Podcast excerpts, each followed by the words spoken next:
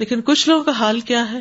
وہ ادارہ او تجارتن او لہون فضو الحا و ترکو کا قائمہ جب وہ کوئی تجارت یا تماشا دیکھتے ہیں تو اٹھ کر اس کی طرف چلے جاتے ہیں اور آپ کو کھڑا چھوڑ جاتے ہیں۔ یعنی نماز کے دوران، خطبے کے دوران مسجد سے نکل جاتے ہیں دنیا کے کھیل تماشے کے لیے۔ اس آیت کا ایک پس منظر ہے۔ جابر بن عبد اللہ کی روایت ہے، وہ کہتے ہیں کہ جمعہ کے دن تجارتی قافلہ سامان لے کر آیا، جبکہ ہم اس وقت نبی صلی اللہ علیہ وسلم کی ہمراہ خطبہ جمعہ میں تھے۔ تو انہیں دیکھ کر بارہ آدمیوں کے علاوہ سب لوگ ادھر دوڑ پڑے۔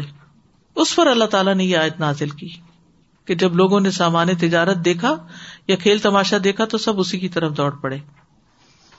اس کے بارے میں تھوڑی تفصیل ایک اور روایت میں آتی ہے کہ آپ جب ہجرت کر کے مکہ سے مدینہ آئے تو وہاں ایک بار سخت قحط پڑا۔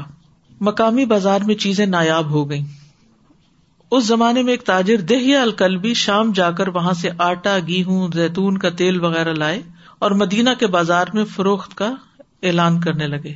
جب وہ شہر میں داخل ہوتے تو آگے تبل بجواتے تاکہ لوگوں کو پتا چل جائے۔ یہ اعلان ہوتا تھا کہ خوراک سے لدا ہوا کافلا آ گیا ہے۔ تو ایک بار جمعے کا دن تھا، آپ صلی اللہ علیہ وسلم خطبہ دے رہے تھے کہ این اسی وقت تبل کی آوازیں آئی اسی لیے تماشے کی بھی بات کی گئی نا یہاں۔ لوگ خطبہ چھوڑ کر اس طرف دوڑے، کیونکہ یہ ڈر تھا کہ اگر شروع میں نہ پہنچے تو سارا سامان فروخت ہو جائے گا۔ پھر خریداری کے لیے اگلے ہفتے کا انتظار کرنا پڑے گا۔ جب جانے والے چلے گئے تو آپ نے پوچھا، اب کتنے لوگ رہ گئے ہیں؟ تو وہ صرف بارہ لوگ تھے۔ اور کہا جاتا ہے کہ ان میں حضرت ابو بکر، حضرت عمر، حضرت عثمان، حضرت علی رضی اللہ عنہ اور کچھ اور صحابہ تھے۔ یہ نہیں گئے۔ تو اظہار او تجارت تو لاہ کا ایک معنی کھیل تماشا ہوتا ہے، دوسرا ڈھول اور تبلا تیسرا آلات موسیقی، چوتھا گانا بجانا۔ اور ان فدو الحا وہ اس کی طرف متفرق ہو جاتے ہیں۔ انفداد کا لفظ جو ہے، یہ فا داد داد سے ہے۔ کسی چیز کو اس طرح توڑنا کہ وہ الگ الگ ہو جائے۔ یعنی شیشہ وغیرہ جیسے ٹوٹ کے بکھر جاتا ہے۔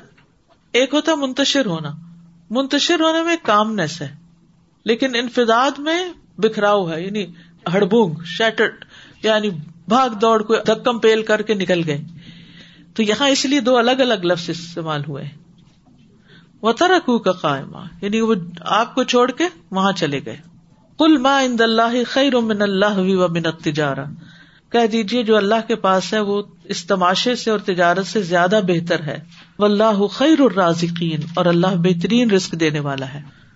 تو یہاں سے یہ بات پتہ چلتی کہ خطبے کے دوران گئے تھے، خطبہ چھوڑا تھا، اسی لیے اکثریت علماء کی اسی بات پر متفق ہے کہ جمعے کی نماز کے صحیح ہونے کی شرائط میں سے ہے کہ خطبہ سنا جائے۔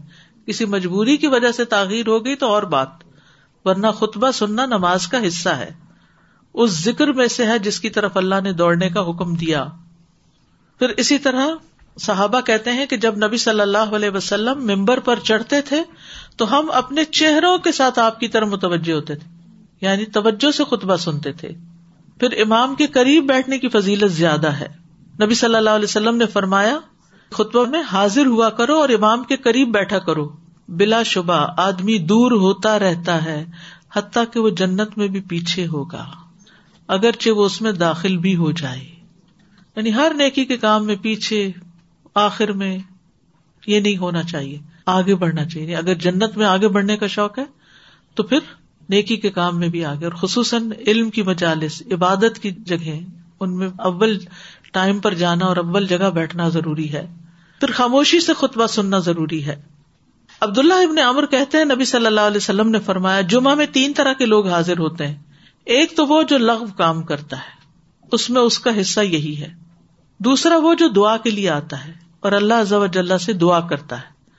اللہ چاہے تو اسے عطا کرے، اللہ چاہے تو اسے محروم رکھے۔ تیسرا وہ جو خاموشی سے سنتا ہے، سکوت اختیار کرتا ہے۔ کسی کی گردن نہیں پھلانگتا، نہ کسی کو تکلیف دیتا ہے۔ تو اس کا یہ عمل اس جمعے سے اگلے جمعے تک اور مزید تین دن کے لیے کفارا ہے۔ ٹھیک ہے؟ تو تین طرح کے لوگ کچھ آتے ہیں کس لیے؟ لو کام کرنے، اس سے بات کر، اس سے کر، اس کو دیکھ، اس کا پرس کیسا ہے، اس کے ناخن کیسے لگ رہے ہیں، اس کے کپڑے کیسے ہیں، کھیل تماشا۔ اور دوسرا کس لیے آتا ہے؟ صرف دعا کے لیے کہ جمعہ کا دن ہے، دعائیں قبول ہوں گی، چلو مسجد چلتے اور تیسرا آتا ہے خطبہ سننے، نماز پڑھنے، اللہ کے ساتھ کنیکٹ ہونے کے لیے۔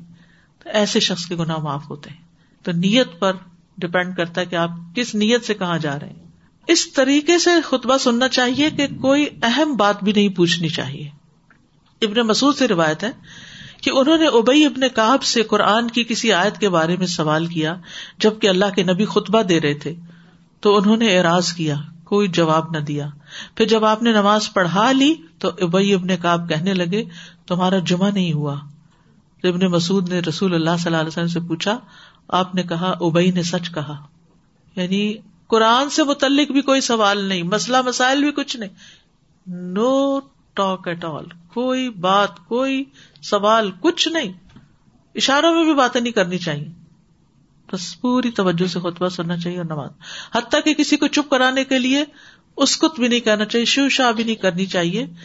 یہ بھی لغ میں شمار ہو جاتا ہے۔ عبداللہ بن مسعد کہتے ہیں کہ جب امام جمعہ کے لیے آ گیا، پھر تمہارا اپنے ساتھی سے یہ کہنا کہ خاموش ہو جاؤ، لغویت کے لیے کافی ہے۔ یعنی یہ بھی کافی لغو ہے۔ کوئی لغو حرکت بھی نہ کرنا کوئی کنکریوں سے کھیلنا کوئی وہ جائے نماز کے اوپر یا کوئی انگلیوں سے پھول بوٹے بنانا یا انگلیوں میں انگلیاں دے کے کٹا کے نکالنا یا اور اس طرح کے کوئی بھی کام کرنا یہ منع ہے۔ کبھی بیگ کھولنا، کبھی رکھنا، کبھی ٹیشو نکالنا، کبھی دینا، کبھی اس کو ٹیشو پکڑانا۔ یعنی بیٹھے ہیں، خطبہ سننے اور دھیان ہے ساری دنیا کی طرف۔ کچھ نہیں کرنا، بس توجہ صرف اللہ کی طرف۔ پھر گوٹ مار کے نہیں بیٹھنا چاہیے۔ یعنی پاؤں اٹھا کے گٹنوں پہ ہاتھ رکھ کے یوں نہیں بیٹھے۔ یعنی گٹنے اوپر کر کے پاؤں نیچے زمین پہ لگا کے پیٹ پہ بل بیٹھنا اور گٹنوں کے ساتھ ہاتھ باندھ کے اس طرح اپنے آپ کو ریسٹ دینا۔ اس طرح نہیں بیٹھے۔ اور انگلیوں میں انگلیاں دے کے بھی نہیں بیٹھنا۔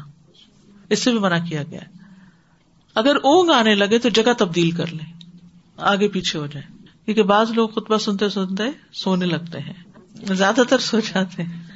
رسول اللہ صلی اللہ علیہ وسلم نے فرمایا، اگر جمعہ کے دن کسی کو مسجد میں اونگ آنے لگے، تو وہ اپنی اس جگہ کو دوسری سے بدل لے، وہاں سے اٹھ جائے۔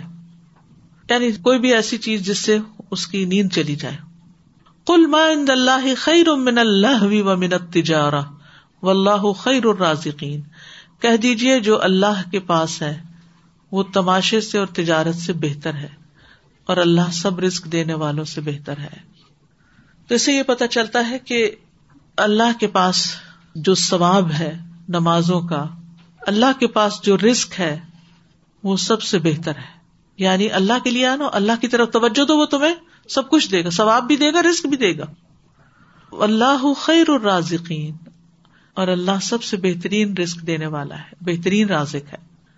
سورت تزاریات میں آتے ان اللہ رزاق ذوالقوت المتین بے شک اللہ ہی بے حد رسک دینے والا، طاقت والا، نہایت مضبوط ہے، خوب نوازنے والا ہے۔ اور یہاں پر رسک کی بات آخر میں اس لیے کی گئی، ابتدا میں بھی ایک رسک ہے، روحانی رسک کی بات ہے، اور آخر میں دوسرے رسک کی بات ہے۔ یہ دونوں ہی ہمارے لیے ضروری ہوتے ہیں، لیکن ہم پریفر کرتے ہیں کس رسک کو؟ دنیاوی رسک کو۔ علم کے رسک پر ترجیح دیتے ہیں۔ اور عموماً، علم حاصل کرنے کا حصہ بھی اس رسک کے حصول میں نکل جاتا ہے۔ تو اس سے روکا گیا کہ صبر سے کام لو، اللہ کی طرح متوجہ ہو، اللہ تمہارے رسک میں برکت دے گا۔ اور جمعہ کے وقت، خطبے کے وقت، تعلیم کے وقت جو کرنے کا کام ہے اس پہ توجہ رکھو۔ رسول اللہ صلی اللہ علیہ وسلم نے فرمایا، بے شک اللہ سبحان تعالیٰ نے مجھ سے فرمایا، خرچ کرو، تم پر خرچ کیا جائے گا۔ تم دو تمہیں بھی دیا جائے گا۔ اور رسول اللہ صلی اللہ علیہ وسلم فرمایا، اللہ کا دایاں ہاتھ بھرا ہوا ہے اور رات دن کی فیاضی سے اس میں کمی واقع نہیں ہوتی۔ کیا تم نہیں دیکھتے کہ جب سے اس نے آسمان و زمین پیدا کیے، تب سے اس نے کتنی فیاضی کی ہے؟ لیکن اس کے دائیں ہاتھ میں کوئی کمی واقع نہیں ہوئی۔ کوئی کمی نہیں ہوئی۔ پھر اسی طرح اللہ تعالیٰ جس کو چاہتا ہے بے حساب رسک دیتا ہے۔ و اللہ یرز یشا بغیر حساب۔ اللہ تعالیٰ بندے کو وہاں سے رسک دیتا ہے جس کا وہ سوچتا بھی نہیں، اس کے خیال میں بھی نہیں ہوتا۔ وہ یرزک ہوں بنائی سلاح تصب وہ میں توکل اللہ فہو حسب اور جو اللہ پہ بھروسہ کرتا ہے، اللہ اس کو کافی ہو جاتا ہے۔ کافر و مشرق کو، منافق کو، ان کی نافرمانیوں کے باوجود رسک دیتا چلا جاتا ہے۔ رسک کا مکمل اختیار اللہ ہی کے پاس ہے۔ وہی بڑھاتا ہے، وہی گھٹاتا ہے۔ لہو مکالی دسماوات یب ستر رسق لمن یشا یقدر اسی کے پاس آسمانوں اور زمین کی کنجیاں ہیں۔ وہ رسک فراہ کر دیتا ہے جس کے لیے چاہتا ہے اور تنگ کر دیتا ہے۔ ان نہ بکل شعین علیم، وہ ہر چیز کو خوب جانتا ہے۔ تو اکثر لوگ اللہ تعالیٰ کے اس اختیار سے لا علم ہے کل ان ربی یب ست الرسق علی یشا و یقدر ولا کن اکثر سے لا علمون کہہ دیجیے بے شک میرا رب رسک فراخ کرتا ہے، جس کے لیے چاہتا ہے اور تنگ کرتا ہے، جس کے لیے چاہتا ہے، لیکن اکثر لوگ نہیں جانتے کہ یہ اللہ کی طرف سے ہوا وہ دوسروں کو بلیم کرتے ہیں۔ اللہ کے سوا کوئی اور ہمارے رسک کا مالک نہیں ہے۔ اور ہر ایک کو دنیا میں اس کا مقرر کردہ رسک مل کر رہے گا۔ جو رسک سے بھاگے گا، اس کو بھی رسک پالے گا۔ اور جو مقرر ہے، اس سے زیادہ بھی نہیں انسان حاصل کر سکتا۔ تو اس لیے انسان کو اللہ پر مکمل بھروسہ کرنا چاہیے۔ اور اسی سے دعا کرنی چاہیے۔ جیسے ابراہیم علیہ السلام نے دعا کی تھی اپنی اولاد کے لیے ورژ اہل منسمرات تو رسک کے لیے دعا بھی کرنی چاہیے۔ اور صرف کھانے پینے کے رسک کے لیے نہیں، بلکہ محبت کے رسک کے لیے بھی۔ فجل افیدتم من الناس تحوی الیہم ورزقہم من الثمرات۔ بلکہ وہ رسک پہلے رکھا اور اس سے پہلے ربنا لیقیم الصلاۃ روحانی رسک اور پھر ایموشنل رسک اور پھر پھلوں کا رسک لا اللہ یشکرون تاکہ وہ شکر ادا کریں۔ اور بندہ جب اللہ سے رسک مانگتا ہے، تو اللہ تعالیٰ اس کو ضرور عطا کرتا ہے۔ وہ دعا بھی ہے نا اللہ مغفر علی ور وحدنی ور اور اللہ مکفنی بے حلال کا انحرام کا و اگنی بے کا امن سواک۔ رز کی تلاش میں اللہ کی نافرمانی بھی نہیں کرنی چاہیے، حلال و حرام کا خیال رکھنا چاہیے۔ اور اس کی کشادگی کے کچھ اسباب بھی ہیں، جس میں سب سے پہلا اللہ کا تقوی اختیار کرنا۔ وہ وہی تق اللہ یج اللہ مخرجا وہ یرزق میں نہیں سلا ولو ان اہل القرا امن و تقو لفتح نہ علیہم برکات من السماء والارض۔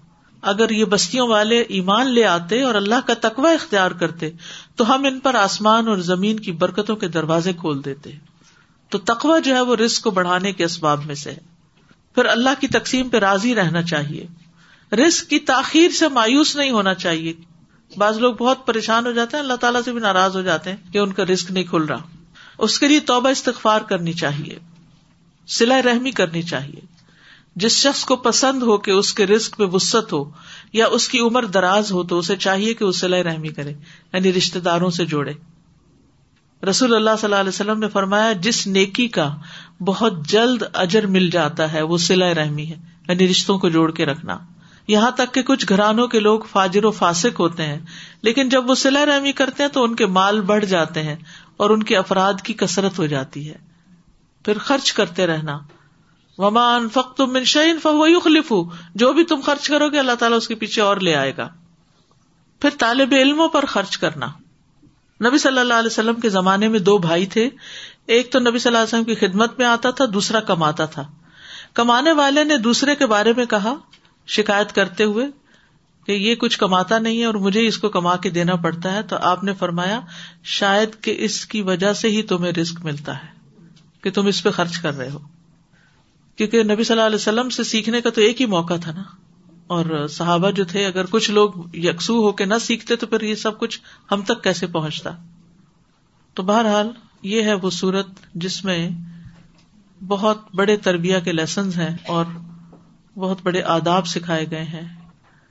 وَإِذَا رَأَوْا تِجَارَةً أَوْ لَهْوًا انفضوا إِلَيْهَا وَتَرَكُوكَ قَائِمًا قُلْ مَا عِندَ اللَّهِ خَيْرٌ مِّنَ اللَّهْوِ وَمِنَ التِّجَارَةِ وَاللَّهُ خَيْرُ الرَّازِقِينَ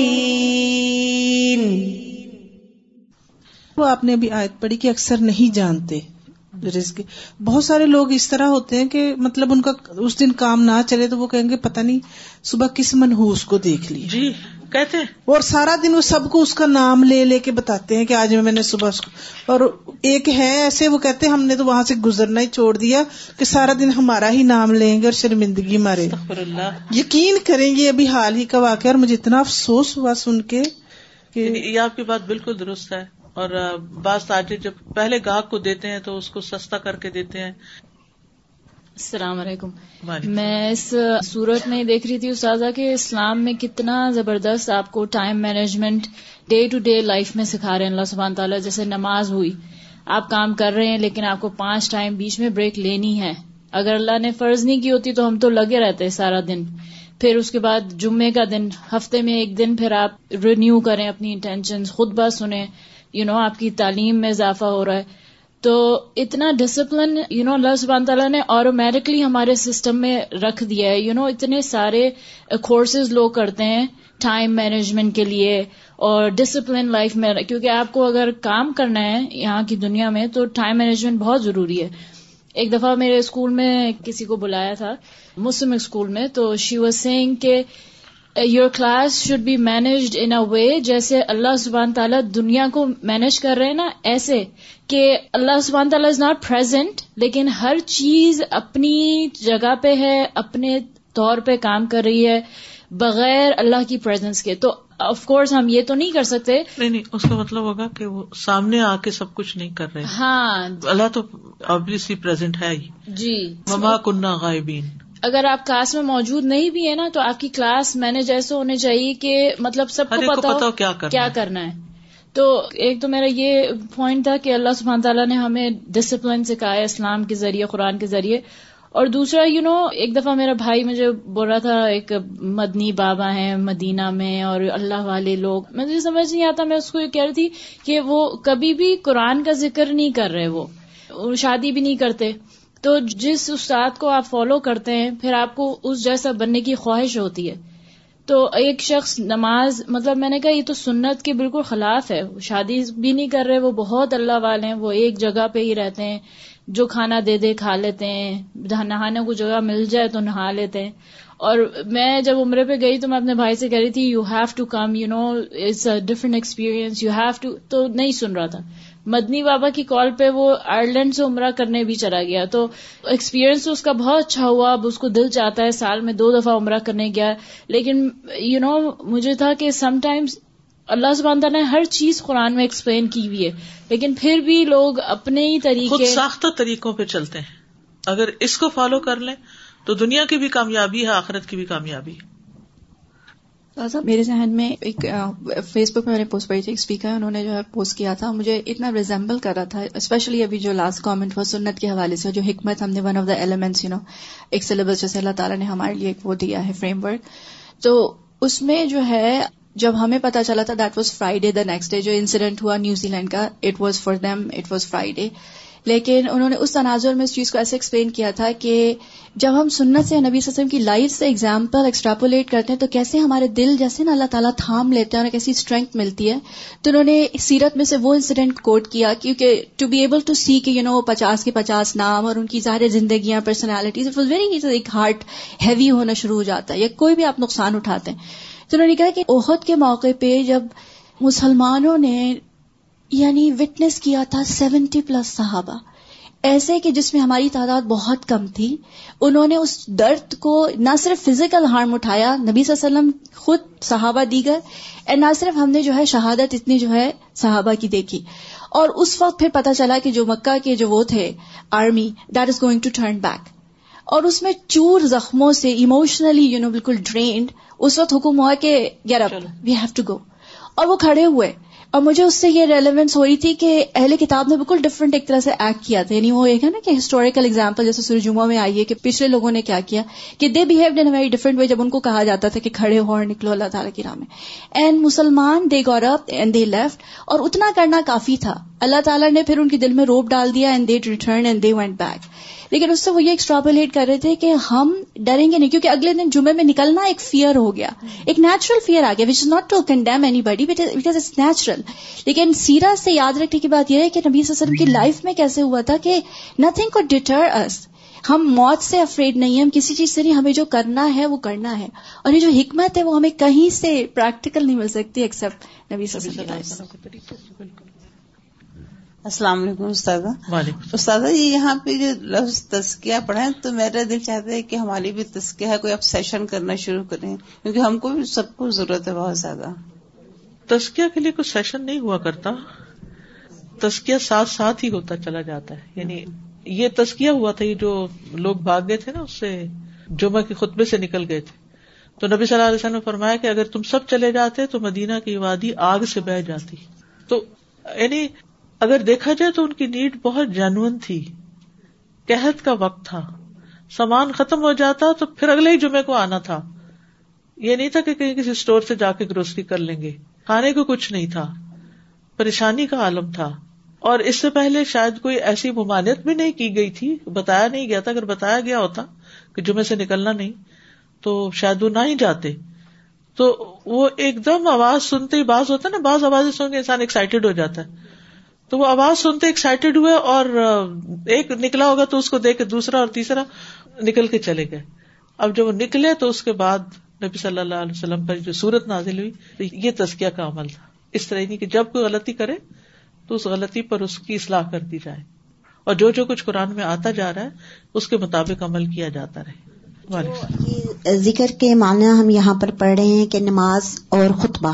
یہاں پر آیت نمبر نائن میں۔ تو ذکر کے یہ معنی اگلی آیت میں اس سے ہم یہ بھی مراد لے سکتے ہیں کہ یاد رکھنا اللہ تعالیٰ کو اپنے سارے معاملات میں بھی۔ جی یہ بھی معنی ہے اس کا۔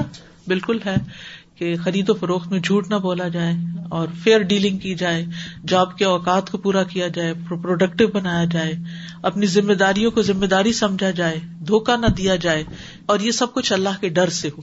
ٹھیک ہے نا؟